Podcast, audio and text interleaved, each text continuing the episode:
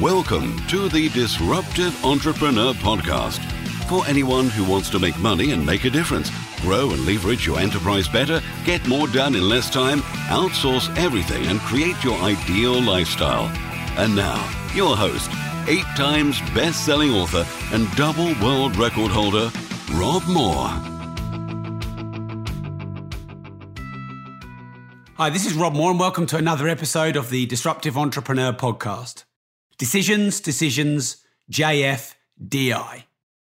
Being good at making decisions is something that's going to aid you in all areas of your life, not just in being a disruptive entrepreneur. Whether it's relationships, making money, building your business, hiring and firing, going to the gym, health and fitness, anything relies on the ability to make decisions. Now, a lot of people think that making decisions is hard and that making decisions take a long time. You know, decisions can take days, weeks, months, sometimes years. I want to bust out and dispel some of those myths because I don't think that's true. I believe the reality is in decision making that it is like anything, it's a practice, it's a learned skill, it's something you can get better at. And people often say that they're not good at making decisions if they're maybe a procrastinator or they get overwhelmed. But I believe that they just let their fears, doubts, concerns, worries, and the imaginations they have about how something will turn out, I believe they get their head consumed with those mixed with a lack of clear vision, passion, and inspiration, and not understanding one's values. Because if you're clear on your values and your vision, if you know what you're here to do, the, your purpose and your legacy, something that comes onto your desk or in your email inbox, or something that's a big decision that might have a big implication on people or could hurt some people, for example, you know, look at the decisions they have to make in the military or, or in government. Some of those decisions in politics, they're, they're huge. I mean, people can die based on the decisions that people make. But when you're clear on your vision and strategy, when you're clear on your passion and your values, it, it's spontaneously obvious what the right decision is. And so before I go into the detail of getting better at decisions and decisions, decisions, JFDI, I would say just make sure you're clear on your vision, your legacy, and what your values are. Now, if this is not the first episode of The Disruptive Entrepreneur you've listened to, or if you've read my book, Life Leverage, then you should really be clear on that. But really, the first step to getting better at making good, important decisions is being clear on vision, strategy, values, because it's so clear to you what you shouldn't do. Therefore, there's not this procrastination and overwhelm around all these different choices and options of which one doesn't seem better than the other or, or they all seem hard. That all just kind of dissipates and you have this spontaneous clarity.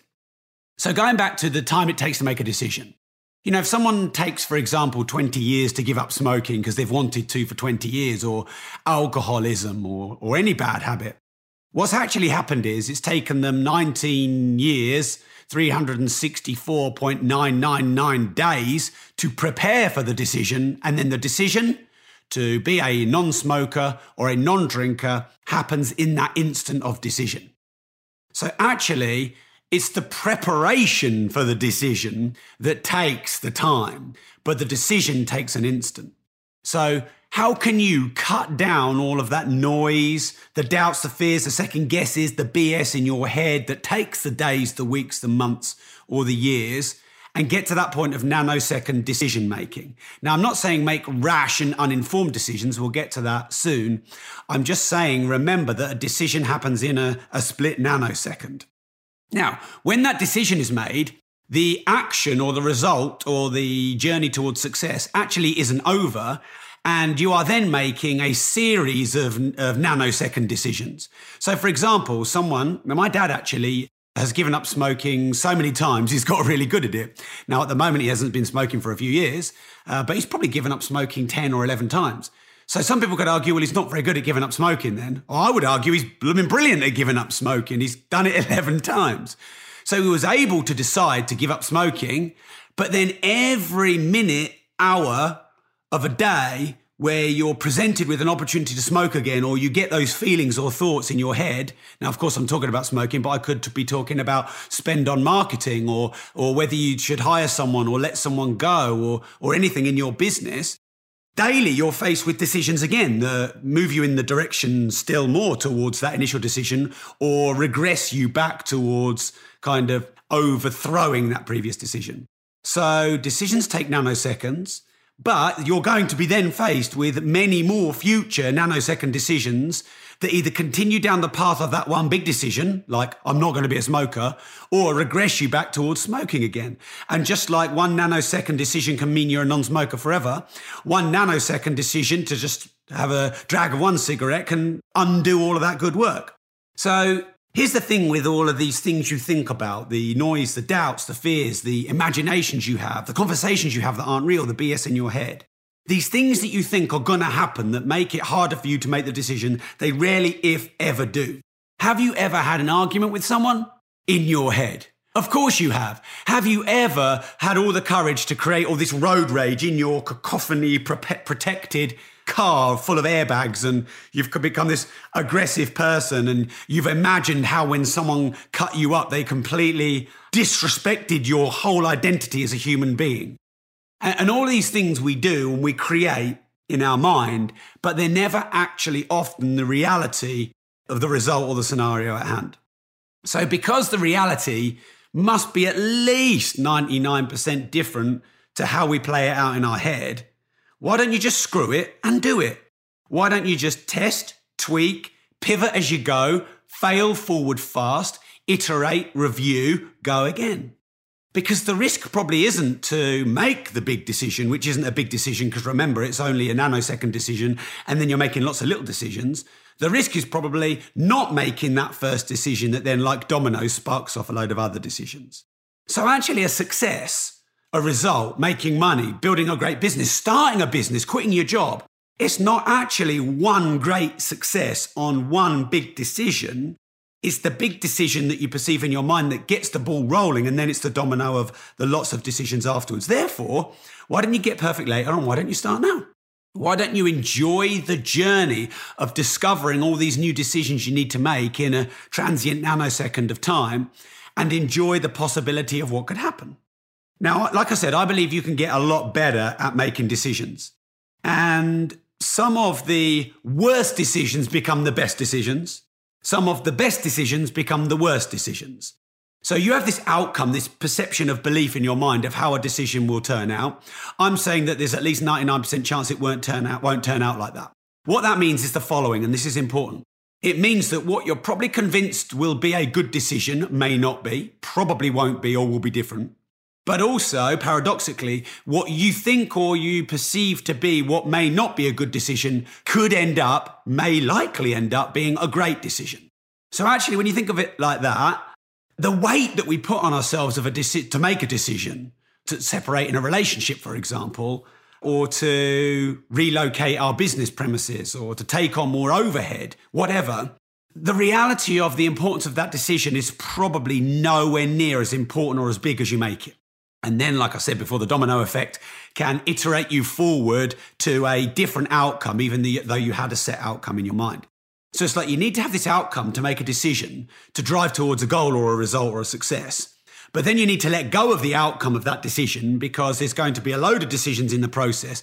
Things that you thought were good decisions may not be, things that you thought were poor decisions may end up being the best decisions. And you move forward towards an outcome you're perceiving that you want, but you probably end up at a different outcome. so talk about paradox and irony. But the point of this is that you should just make faster, quicker, and more decisions if you want to get towards a result. Now, looking at this balance paradox, which if you've listened to all the other entre- disruptive entrepreneurs, for years, people have been asking me where I buy my watches. Many of you may know I'm a watch collector, I'm a watch investor, and those as an asset class have done me very well in the last 15 years. I have never shared where I source my watches from or my watch dealer until now. My watch dealer used to be a professional footballer for Manchester United, and he formed a watch brand called Broadwalk and he sources the higher end brands like Rolex, Audemars Piguet, Patek Philippe, and Richard Mille. I trust him, I've used him for many years, and recently we've done a partnership. Hence, I'm inviting you, if you want to start investing in watches and protect your money from the banks and inflation, to check out Broadwalk. That's B R O A D W A L K. And the website is broadwalkgroup.com. The email is sales at broadwalkgroup.com. And please don't share this, but his number is 07496 878 153. Obviously, only message him if you're serious about buying and investing in the higher end watches. People have been asking me for years, and for the first time ever, you can get access to my watch team. A podcast, you'll know I talk about paradox and balance a lot. You know, there's upside in every downside, there's downside in every upside. So, a decision that you think you're making that's good, there's going to be some downside to that decision.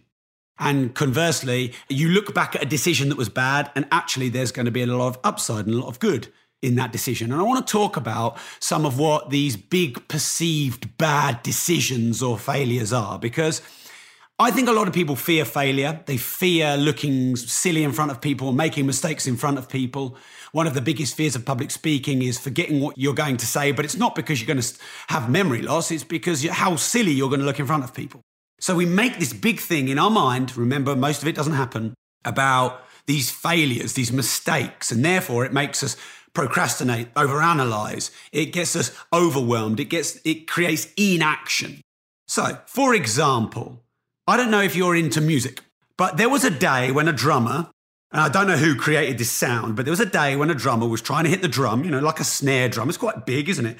Well, it's at least 18 inches in diameter. And a drummer's trying to hit that with a tiny stick, and he misses the whole of the drum and he hits the rim. And now, if you listen to music, in every R&B album, or even in a lot of rock albums, there's a technique of hitting the drum where you lay the stick on the drum and you hit the rim and it has like a clicking sound. And that's become a technique now. That was a mistake. Someone missed the drum. I don't know, for example, if you're into rock or metal music, a bit of a, a, a shameful admission here. I am into some, some dark music too. Now, it, let's use an example that most people may know of. And let's say use the example of Nirvana. So Nirvana's most famous song, Smells Like Teen Spirit. I'm sure you know it. And there's that very famous riff. And if you know how to play the guitar or you've ever tried to play it, part of that riff is a muffled chord where you don't hold the chord or press the strings properly. You just kind of do, make, you, you, you muffle it and you dumb it down and you dull it and you just kind of strum and they, the down and out. Okay, uh, if you're listening to me on two times speed, that doesn't make any sense. But that sound is a mistake. Someone was trying to play a chord and they made a mistake, and that's created one of the most famous riffs in history. The whole of heavy metal is a detuned note or strings. So someone somewhere, sometime was trying to play the guitar and it was out of tune, and they thought, wow, that sounds interesting. That sounds different. Now, the whole of heavy metal is the detuned top string. So, what am I saying here? I'm saying that these mistakes or what, what perceived to be errors or bad decisions can create magic.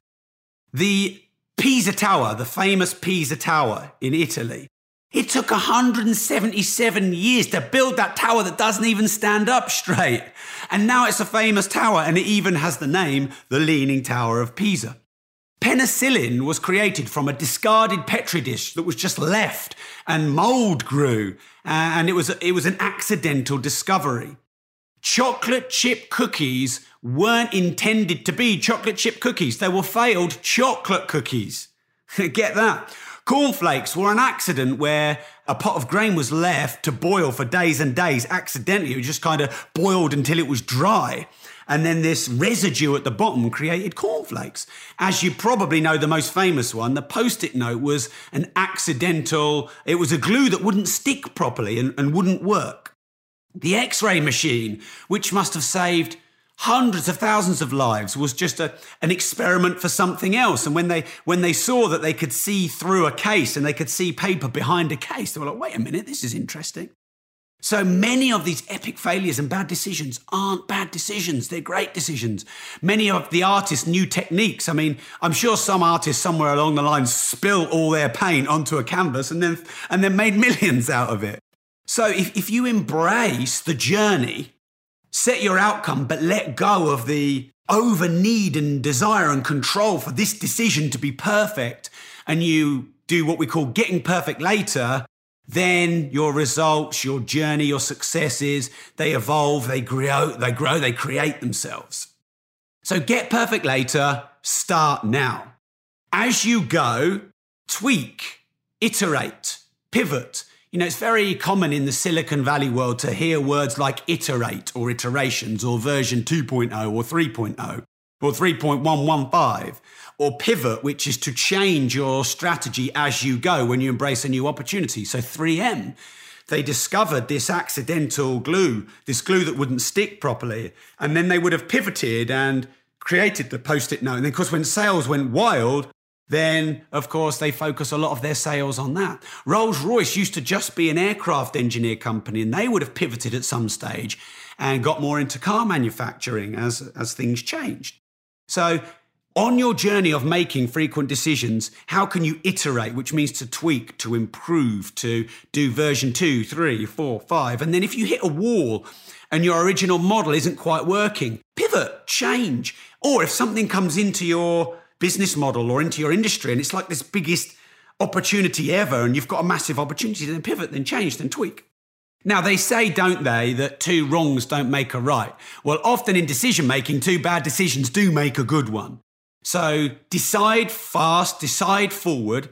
And if you make what seems like a bad decision, make another decision to correct that decision. Two or three or four or five bad decisions can still lead to a good decision. And two or three not so good decisions is way better than no decisions. So, uh, one of my mentors used to say to me, Rob, just fail forward fast. Now, when you de risk the decision being something that's catastrophic, then you can afford these iterations, these tweaks, these tests, and the improvements.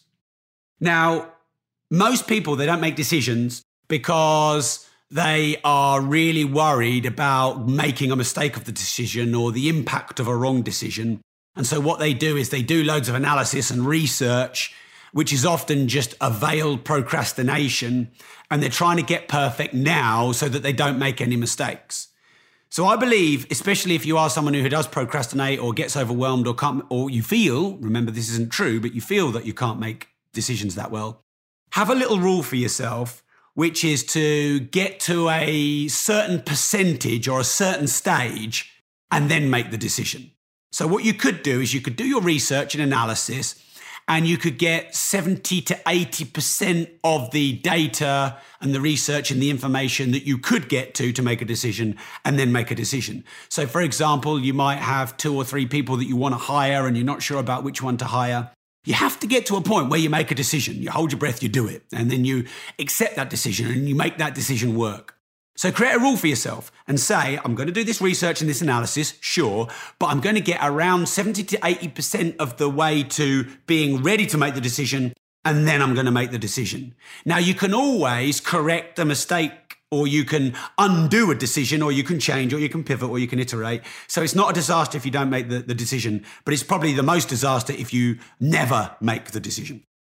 Now, remember, no decision is still a decision to procrastinate, to overanalyze, to over research, to create doubt, fear, worry, concern. That is actually still a decision. And whilst it might not seem like a decision, it's a decision. Everything that you do that's waffle and peripheral around the key task or the, the most important thing for you, the income generating task, that is still a decision.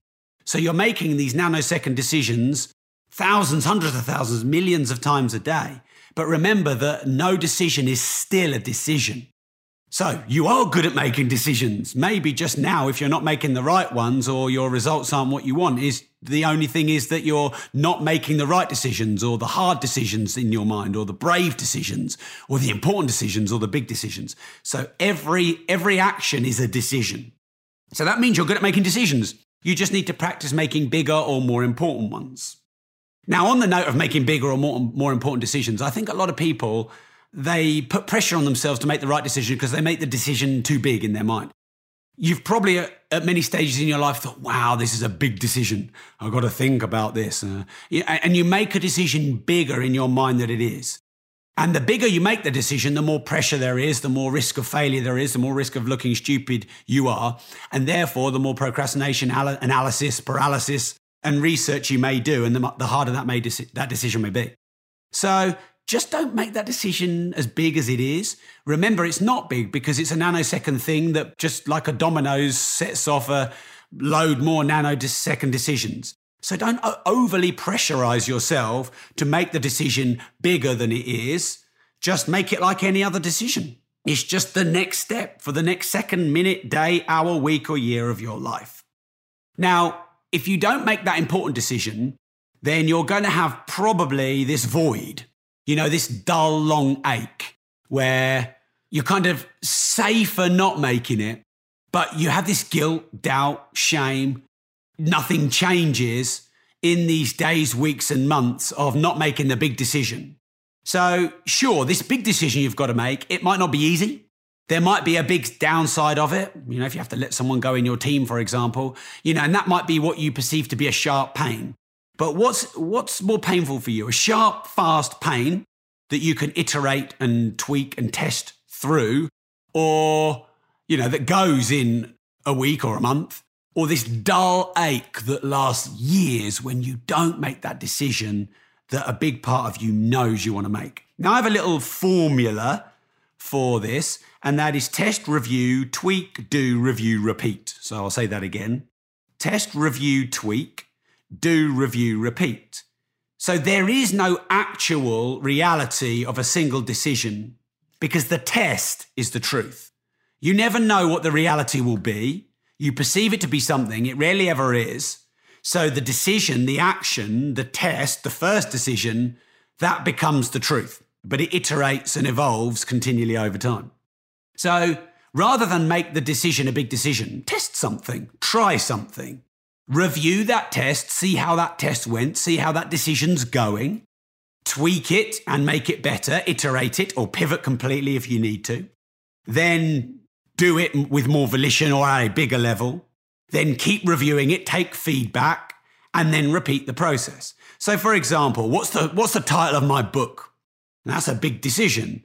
So instead of thinking, oh, I don't know, I don't know, I don't know, I'm going to take years, or instead of thinking, I know what the, the, the title of my book should be, it's going to be this, what you do is you test. You create five or 10 ideas, you do a bit of a brainstorm, you go into your communities or you go on SurveyMonkey and you do some surveys and you give people some choices and they you whittle down 10 to 3 and then you do a second level of testing and maybe you do some pay per click on Google AdWords or Facebook or you ask all of your staff members, your friends, your family, everyone and you take feedback and they say, well, that one's no good, that one's no good. And all of a sudden, there's two or three that are getting the most votes. And interestingly, they're not what you would have thought. And they might not even be the ones you like, but you're what's called crowdsourcing and you, you are, your market is telling you what, what title they would respond to the most and therefore what is most likely to sell in your book.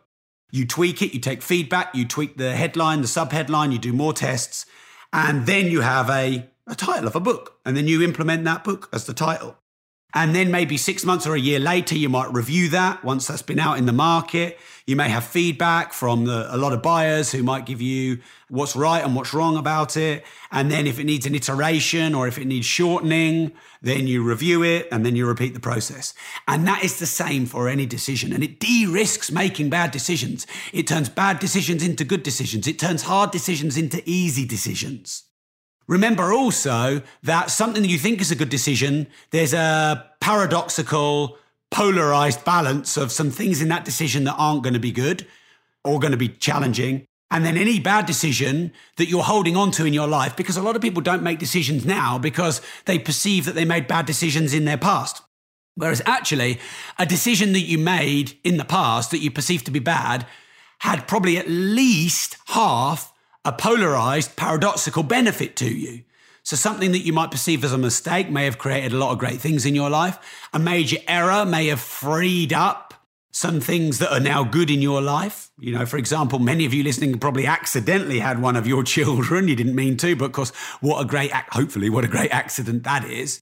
So it just relieves the pressure, but also gives you a more balanced reality of what a decision actually is. Now, when you're making decisions, it is smart not to just make decisions without good counsel, without good review, without research, without analysis. Remember, I've said get 75 to 8% there. So make sure you get good counsel, have good mentors, have people in this thing that you're wanting to do. Let's say you're going into a new industry or a niche, or you're looking at diversifying your business model, or you're looking to quit your job and get into a new enterprise and you're not sure if the model's right or if the business works.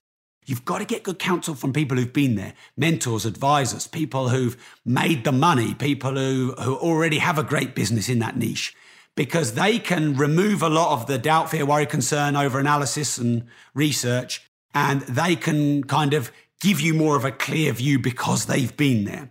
But the balance and the paradox of good counsel is not too much. If you have a committee of advisors all telling you different things, that can just make the procrastination and the analysis by paralysis even worse. So get really good counsel, good mentors, good advisors, but not too many and not too much. And remember, who's making the decision? You. Don't abdicate these important decisions to other people. You're making the decision, make it. Get good counsel, get 80% of the way, way there, but then make it. Now, if you are leveraging or outsourcing or relinquishing the decisions to someone else, which is absolutely fine, if you want to grow, you need to do that. One person has to be responsible. I've made this mistake many times. I thought copying three or four people into a decision or an action would be great because there's more likelihood of it getting done. But all that happens is everybody goes, oh, well, I'm not doing it. And you have to have one person solely responsible for the key decision or the key outcome or the key deadline or the key responsibility. Otherwise, nothing gets done. So remember, it's not your perceived reality of the decision, it's those micro decisions that form the reality and the results. Now, you need to take responsibility for that decision. Donald Trump, when he was nearly a billion in debt, famously had a conversation with a, a, tramp or what they call a bum in America on the street and says, Hey, you think your life is bad? Well, I'm about a billion dollars worse in debt than you. And in that moment, he said that he made the decision that he was going to change it. He stopped being a victim and he started becoming responsible. Viktor Frankl in the concentration camps made the decision that no matter what inhumane things they did to him and a whole race of people, the humiliating uh, sterilizing techniques and the, the starvation and the shame, he decided they weren't going to take away his freedom in his mind. And uh, Nelson Mandela decided that despite the 25 years plus of captivity, he was not going to hold grudges and bitterness towards the people. He, he, decided that he was going to be free in his mind and he was going to use that, that reality in his life for good. So these decisions you make create your realities. You can decide to be, do, have, and give anything that you want. So anything that's not going right in your life, you can decide that they are. So a decision isn't just an action of a, an external result. It's a, it's a reality of a thought process, a mindset. It's a learnable skill because you're making decisions all the time anyway. So it's a bit like going down the gym. If you're in the gym every day, you can either do things that get you bigger, stronger, fitter, or you can just stand there looking in the mirror. So practice it. Let go of the pressure and the responsibility and the possibility of the failure. Enjoy the journey along the way or the new discoveries like the post it notes and the cornflakes and the penicillin and pivot and tweak and iterate. And two, three, five, ten years down the line, you'll have built an amazing enterprise. You'll be making a huge amount of money and a vast difference on the planet. So, thank you for tuning to this episode of The Disruptive Entrepreneur. If you haven't reviewed The Disruptive Entrepreneur yet, please do. I want to really help people get this out there to make a difference and make more money in their lives, to disrupt their niches, their business models, their themselves, to grow and evolve and to give back. And remember, if you share the Disruptive Entrepreneur link, so you can extract the link from iTunes or Stitcher, if you put it on any of your social profiles like Twitter or Facebook, please tag me in and I will give you a signed copy of Life Leverage. Apparently, they're going on eBay for about 14 million pounds, but they are going on eBay for a lot more money. Or uh, if there's any book or audio program of mine uh, that maybe you don't have if you already have the Life Leverage book, tag me in, ask. Could, the worst I can do is say no because I want to help you help me. And I want to thank you again for tuning in to The Disruptive Entrepreneur.